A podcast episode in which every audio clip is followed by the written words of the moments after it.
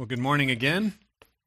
If you have a Bible, you can open it up to Luke chapter 19. Luke chapter 19 today, and that can be found in the black Bibles under the chairs. It'll be on page 879, 878, 879.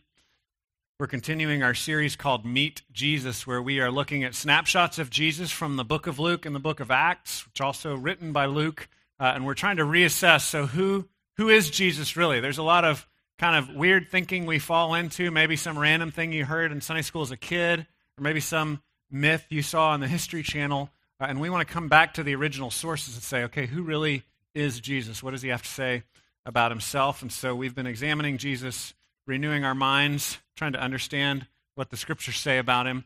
This week is the church kind of calendar that most people observe across different denominations is the week preparing for Easter. And so we're kind of going back and lining ourselves up with history. This Sunday, the Sunday Jesus comes into Jerusalem for his final week. We often call it Palm Sunday because the triumphal entry, he rides in on a donkey, and people are laying down palms and waving palms and praising him as the Messiah that's come to save him. But that week, the Pharisees, the religious leaders, were not praising him. The conflict intensifies, and he's killed at the end of the week, and he rises from the grave the next Sunday, where we celebrate the resurrection on Easter.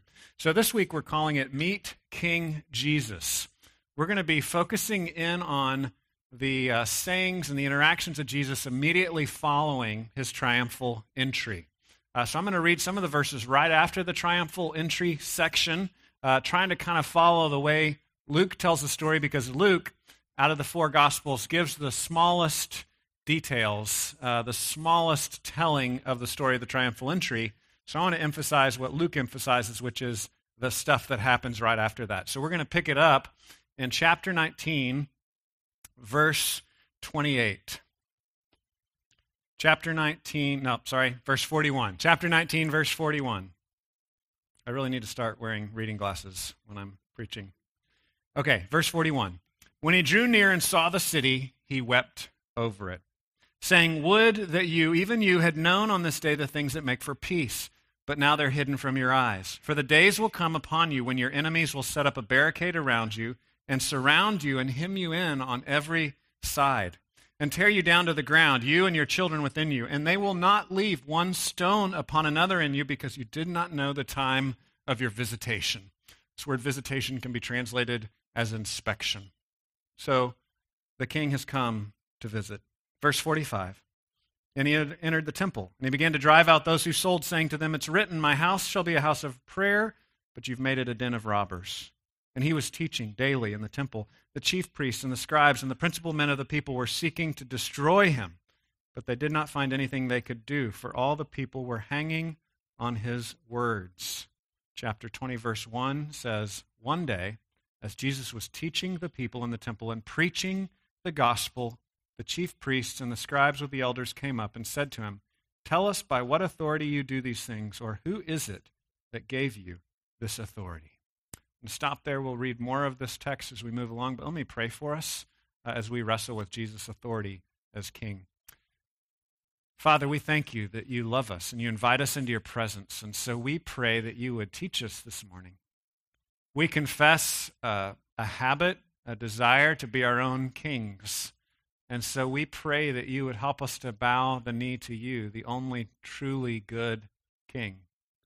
And Father, some of us have really no desire to ever bow to you. And I pray for those of us this morning that are committed to self, that you would just kind of crack open the door of our mind and our hearts, that we would be open-minded, that we would consider you, that your Holy Spirit would help us to see who you really are. We pray this in Jesus' name. Amen.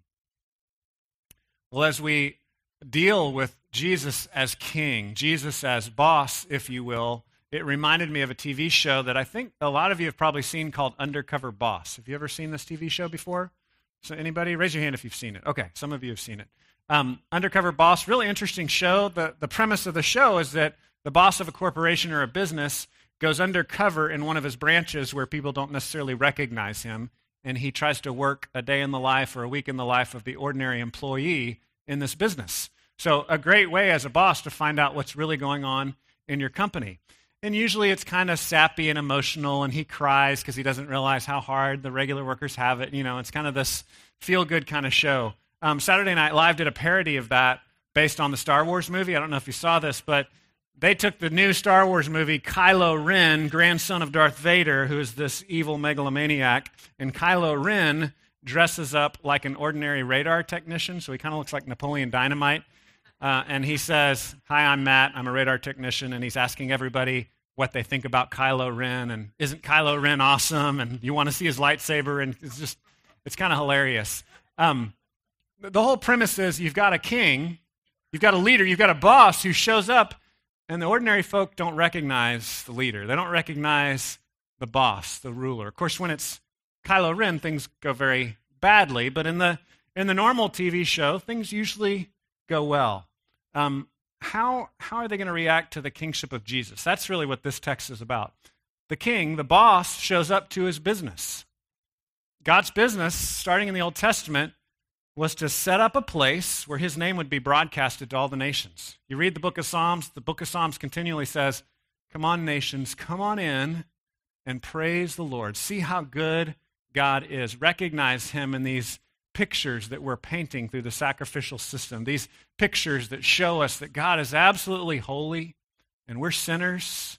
And we need a sacrifice. We need a Savior. And so God again and again was painting this picture through the sacrificial system where his law was broadcast from Jerusalem, from the fortress, from Mount Zion, the place where God was going to be declared to the nations. And so Jesus, God incarnate, shows up on the scene. The boss comes to inspect the business. And the question is, what's going to happen? We've already read some of the text. We know that the managers of the business don't want to give up the rights and their leadership to the real owner of the business. And so there's a conflict that ensues. The ordinary folk, they love him. They're praising him. But the leaders don't want to give up leadership. They want to keep managing the business their way. And so there's this challenge we see back and forth.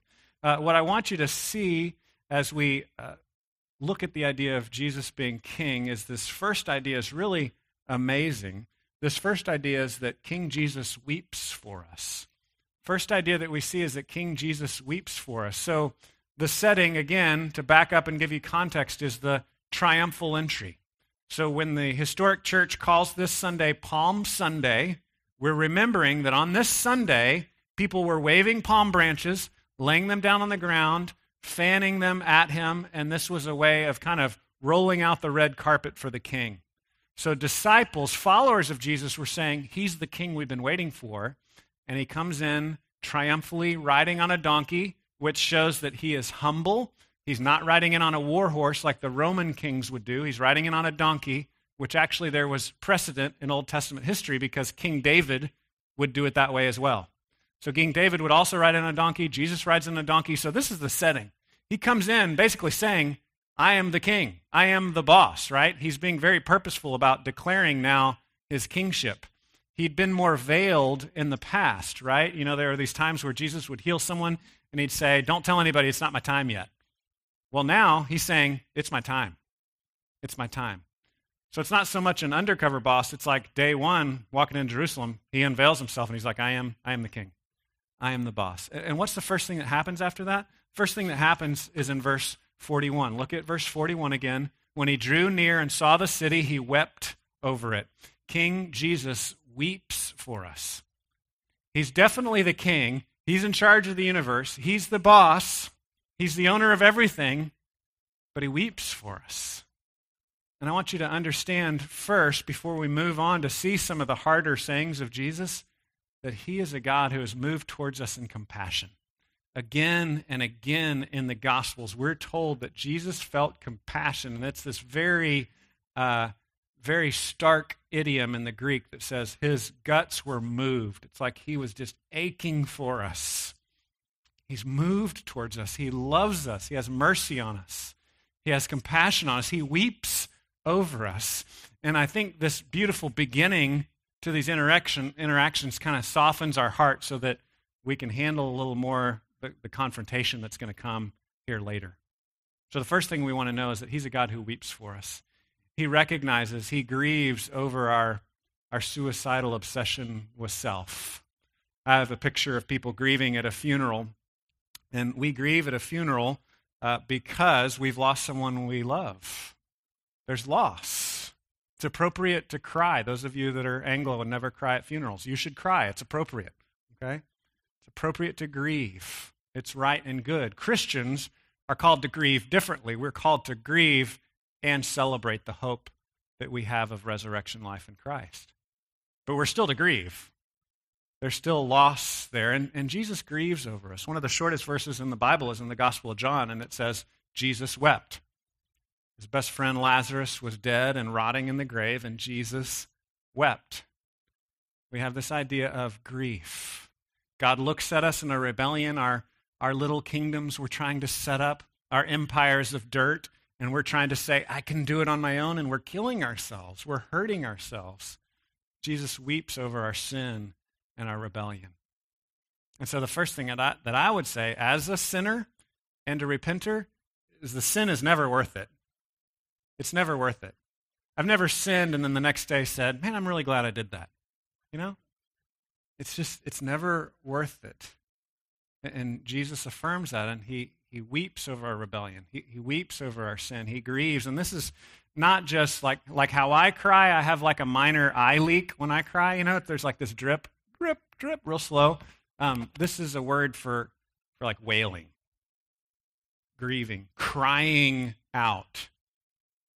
This is serious grief. Jesus is genuinely and dramatically moved by our rebellion because it means our destruction. And so I just want you to hear that up front. We're going to hear harder stuff, but I want you to hear this because I think this softens our heart, that the God of the universe comes after us in our sin. He chases after. He's moved towards us. He loves us. God loved the world so much that he sent his only begotten son. And we see this lived out in the life of his son, who is the king, but he's the king who grieves over us. He says, would that you, even you, had known on this day the things that make for peace, but now they're hidden from your eyes. For the days will come upon you when your enemies will set up a barricade around you and surround you and hem you in on every side. He says they will tear you to the ground, you and your children within you. He's talking about the city. He's talking about the fortress. He's talking about the institution, Jerusalem, Mount Zion, the people of God, what they've set up, their temple, one of the great wonders of the ancient world. It's this beautiful place set up to declare God's majesty and God's mercy. And he's saying it's going to be torn down. They're destroying themselves. They're tearing themselves apart. He goes on and says, they will not leave one stone upon another in you, because you did not know the time of your visitation. Again, that word visitation is not an informal visit. It's an official visitation. It could be translated inspection. The king is visiting. It's an inspection, and you didn't recognize it. You didn't recognize the authority of the king, and because of that, Jesus weeps over his people. So the first idea here is the destruction of Jerusalem itself. This happened in AD 70. It was a part of history. It had been predicted by Jesus many times. And so Jerusalem was judged. But I think this also shows a connection that happens throughout the scriptures, that we are judged when we don't submit to God's authority. And again, God weeps over that. God does not delight in the death of the wicked. God grieves over our sin. He mourns over our rebellion. Jesus weeps over us. And so we need to recognize that there will be a day that will come when there's no more time for repenting. For these Jewish leaders, that day came in AD 70, right? He's talking about a specific thing here, an institution, but he's speaking to a greater idea, and some of the parables we've seen so far in Luke speak to the same idea, that there will be a day when the king locks the door and we can't repent. The time is over for repenting. And so he's challenging us, he's weeping for us, he's telling us to not to be perfect and save ourselves, not to just no longer sin, but to recognize we are sinners and we need the king to take care of our sin. We need the perfect sacrifice of Jesus to wash away our sins, to repent and turn towards him. My question for you is that your attitude towards your own sin? And is that your attitude towards other sin? Do you grieve over sin the way Jesus does? Psalm 119 is the longest chapter in the Bible. Psalm 119 has a verse way far down in it, verse 136, where it says, "My eyes shed streams of tears, because people do not obey your law." He says, "My eyes shed streams of tears. I am gushing, I'm wailing, I'm grieving, I'm weeping, because people don't obey your law." Is that our attitude? Or do we think, oh, those are terrible people, they deserve their judgment. I'm glad I'm not a sinner like them. That's the passage we saw last week, right? I heard Stephen's preaching on that. He did a fantastic job. We should not be the kind that just beat our chest and say, I'm righteous, and those people are not. But we should grieve over our sin. We should grieve over other people's sin as well. My eyes shed streams of tears because people don't obey your law. Jesus grieves. Jesus cries over our sin and our rebellion, for one, because we're killing ourselves. As I said, it's suicidal. It's a slow suicide. Day by day, hurting ourselves. Jesus also grieves because we're dishonoring God and his glory. God is most glorified, as John Piper likes to say, when we are most satisfied in him. God's most glorified and magnified when we are actually finding delight and pleasure in God and his goodness. Well, the picture continues to take shape here. King Jesus weeps for us. King Jesus also commands. King Jesus is a king. King Jesus has authority. He commands us. He tells us what to do. And we see this dramatically in two different little interchanges here. If you look at verse 45, we're told that he entered the temple and began to drive out those who sold, saying to them, "It is written, my house shall be a house of prayer, but you have made it a den of robbers." He's quoting from Isaiah 56 here. But you have taken what was supposed to be a place where God's name was proclaimed and the nations were invited in, and it was supposed to be a house of prayer. It was supposed to be a house of prayer for all nations, we're told in other passages. This was for the nations, for the outsiders to come in and connect with God. And what did they do? They put up barriers. They made it harder for people to connect. He says in other places, it's like a marketplace, right? Like a place of merchandising. Here he's saying you've made it a den of robbers. There's different lenses that you get from the different tellings of the story. What we seem to understand from the Gospel of John is that Jesus actually does this twice. It seems from the Gospel of John that Jesus does this at the beginning of his ministry, and then the other Gospels pick him up doing this again at the end of his ministry in the Synoptic Gospels. So there's this idea that Jesus takes authority, he commands, and says, this is what the temple is supposed to be like. You're not making the temple what it's supposed to be. I'm inspecting the business, and you're not showing people my grace and my mercy. So he's turning over the tables. Now, commentators like to debate about the details of this because there's some kind of common sense, possibly good things that are happening, right? In the Old Testament law, there's provision for people bringing money to the temple if they can't make it with their animal sacrifices. So bringing money and then buying an animal once they get there. So there is some allowance for this kind of thing. And so we don't want to get lost in the technicalities of, was that right or wrong, or should they have been 5 feet farther out of the temple? I don't think that's the main idea. The point is they didn't give a rip about people, and they weren't allowing God's temple to be a place of prayer for all the nations. That's the point. We don't want to get lost in the details and, law, legal wrangling here. You want to say Jesus is in charge. Jesus is the boss. And the boss says, you're not allowing my house to be a house of prayer. And he turns over the tables. He makes a whip. It says it in other Gospels. It doesn't tell us it in this one. But the other stories, it says he makes a whip. So I was reminded of a hero from the 80s.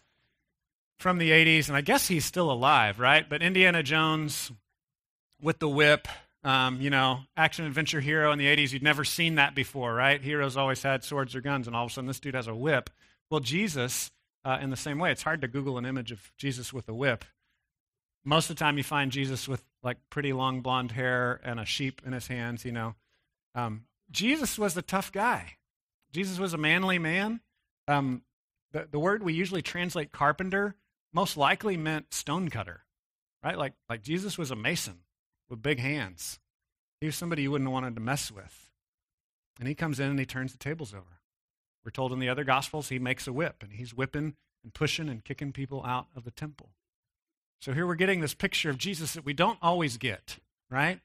I started with the picture of his compassion for us, and that is true. Jesus is compassionate for us. He loves us. He grieves over our sin and rebellion, but he's also tough, and he's not going to tolerate the abuse of the system that he had set up. He goes on here. If you go on in chapter 20, verse 1, we get another episode talking about his command, his control. In verse 1 of chapter 20, it says, "One day, as Jesus was teaching the people in the temple and preaching the gospel," literally the good news, he's preaching the gospel, "the chief priests and the scribes with the elders came up and said to him, 'Tell us by what authority you do these things, or who it is that gave you this authority.'" So this is one of the ways we try to skirt God's leadership in our life, is we question his authority on technicalities. You ever do that? Like, God, I'd love to obey you, but I'm not sure if we can really trust the original sources. Or, God, I'd love to obey you, but I have these questions about theodicy and how can evil exist in the world. So we have these technical questions that make us question whether we can really trust his command and control and leadership. And what's really fascinating is that Jesus doesn't answer that question directly. Now, just as an aside, I'm a questioner, right? Like, I ask these questions regularly, and I just want to tell you, it's not wrong to ask questions. Just don't ask those questions as an excuse to not obey Jesus. You see the difference? There's kind of like two different ways we ask our questions. One way we ask our question is, I want to know the answer. Another way we ask the question is, I'm smart enough to come up with a way to not have to obey Jesus. And it sounds like a question, right? And I've played both sides of that game. And so I can just tell you, if you have genuine intellectual curiosity, God can handle your questions. Don't be afraid to ask questions. But here, the Pharisees are not doing that. Here, the Pharisees are blowing smoke. He says here, they said to him, "Who gave you this authority?" This is how he answers them. "I also will ask you a question. Now tell me, was the baptism of John from heaven or from man?" So he doesn't answer their question like, this is where my authority came from. I got my badge at rabbi school down the street. He just says, I'll ask you a question. Where did John get his authority? From heaven or from man? And they conferred among themselves. Verse 5, they discussed it with one another, saying, "If we say from heaven, he'll say, 'Why did you not believe him?' Verse 6, but if we say from man, all the people will stone us to death, for they're convinced that John was a prophet." So they're in a bind here, right? Verse 7, so they answered and that they did not know where it came from. They're like, we don't know. We're not sure. We can't make a decision about this John the Baptist thing. We don't really know yet. We'll have to confer. We'll have to, put some committees together. We'll do more research. Verse 8, Jesus said to them, "Neither will I tell you by what authority I do these things." So when someone's really in authority, they don't have to convince you of their authority. They don't have to beg you to recognize their authority. They're in charge. Do you believe that Jesus gets to tell you what to do? Do you believe that Jesus gets to tell you what to do? If you're a modern American and you've bought completely into our worldview, as we see the world, this kind of postmodern mix of modern skepticism and postmodern mishmash gravy, I can do whatever I want, right? Like, we've kind of blended these two worldviews together, and what comes out is, I'm in charge. That works out pretty well, doesn't it? Like, we all just get to say, I'm in charge. No one can tell me what to do. But Jesus here is saying, no, I'm in charge. There is an authority in the universe, and it's not you. There's an authority in the universe. There's a king who commands. When I was a young father, my wife helped me recognize that sometimes I was not directive enough with my language.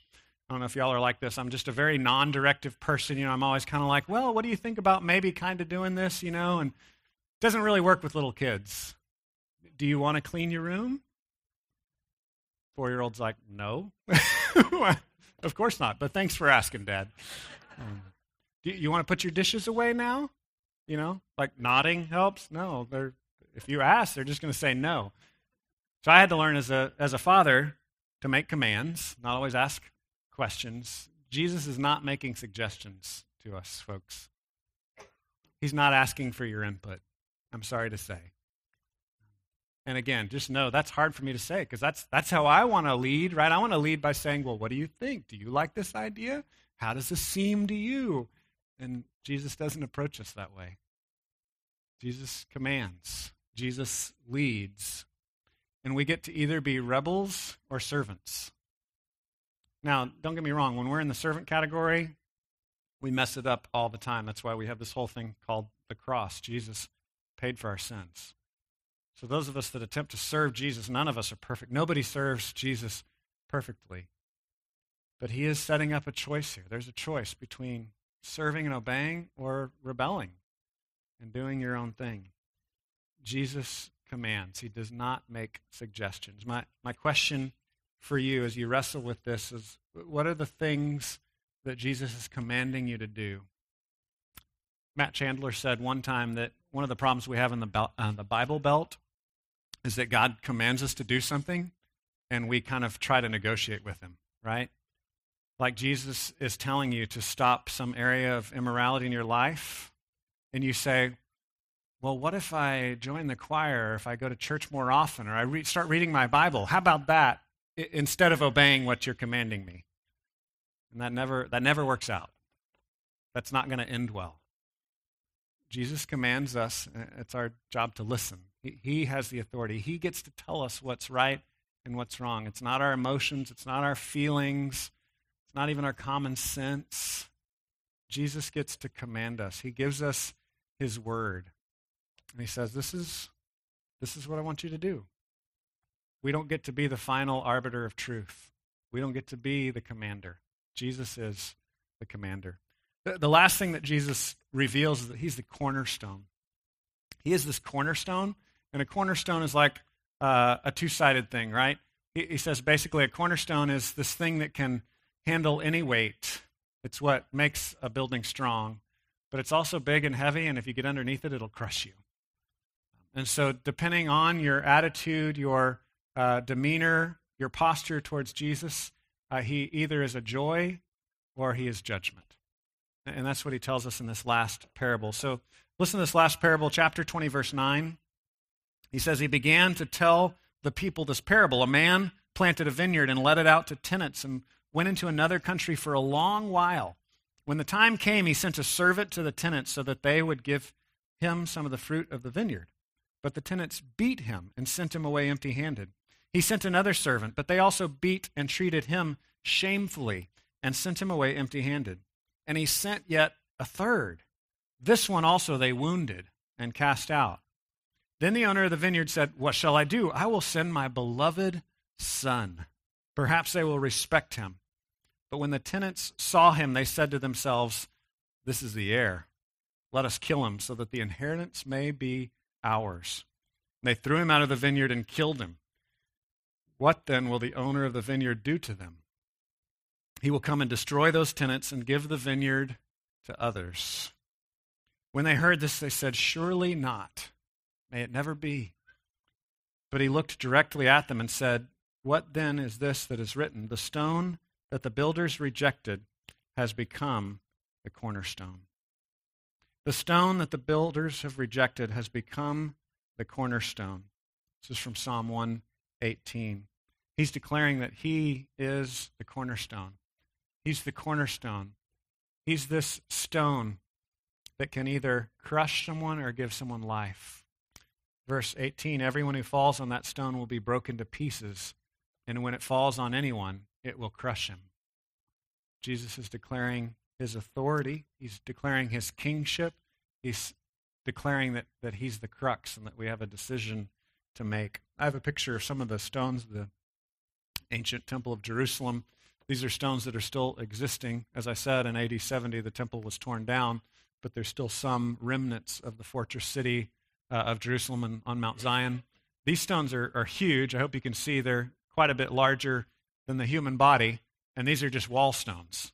The cornerstone, these foundation stones that would have been laid at a corner, could support the weight of two walls like this coming together at a corner. So they were huge. They were massive stones, much larger than these wall stones. A cornerstone is something that brings delight. When it holds everything together, it makes a good foundation, and it's also something to be feared because it's strong and immovable, and it can crush us. And Jesus says these are the two ways we can view him. We can either see him with delight, or we can see him as something, someone to be feared. And this is hard language. It's not popular language in our day and time, but it's the biblical language of how Jesus revealed himself. You can't take the third option of him just being like neutral, you know? Well, take it or leave it. I'm not sure what to do about Jesus. Well, he says, no, you need to make a decision. Make a decision how you're going to see Jesus. The immediate application of this passage is the fact that the broadcasting ministry of telling the world who God was being stripped out of the hands of these Jewish leaders. So the question is, what's the warning to us today? As a church, we believe our call, our commission is very much the same as the Old Testament people of God, and in the general principles of we are commissioned to declare to the world who God is, to declare his holiness and majesty, and also to declare his kindness and mercy through Christ. So we have much in common with the Old Testament people of God, with Jerusalem, the city of God. We're not exactly the same, but we have the same kind of commission. And the question is, are we going to do our job? Are we going to declare to the world who he is, or will we have it stripped away? There's this threat to the church in Ephesus in the book of Revelation, where Jesus says, if you don't repent, your lampstand will be removed. So I believe this is always a danger to any group of people that says they will speak for God. Any group of people that says, we're going to tell the world who God is. Well, we can start saying, we're God. And if you join us, we'll save you. And if you do things our way, you'll be okay. And I believe if you begin to do that, then your lampstand will be removed. Then the cornerstone will crush you. They missed Jesus by defending their political power, by holding on to their leadership instead of submitting to the real boss, to the real king. They defended their party. A lot of crazy politics going on right now. And I'd encourage you to remember that no matter what goes on in the world of worldly power and political parties, Jesus is king. Whether your party wins or loses, Jesus is king. Whether your tribe is succeeding or failing, Jesus is king. Whether your family is doing well this year or doing poorly, Jesus is king. And you take encouragement that your tribe, that your party, that your denomination, that your club, your team cannot save you. But Jesus can. Jesus gives us his words in Matthew in the Sermon on the Mount, and he says, whoever hears my words, whoever obeys my words, whoever pays attention to my words and puts them into practice is building their life on a solid foundation. If we listen to Jesus, we can build our life on the cornerstone of who he is. And if we reject Jesus' words, he tells us we're crushed. We're crushed. Well, as we wrap up, thinking about King Jesus' leadership in our life, I want to take us back to this idea of idolatry that we speak about often. What is it that has become the king in your life? Jaron Barr is my mentor who I've been reading a lot of his material as we've been going through the series in Luke. He said this, idolatry leaves us with a sense of power and control that is its primary attraction. Choosing something I feel in control of rather than being controlled by God. So my question for you and for me is, what are the things that we believe give us control and allow us to hang on to the ability to be king of our own life?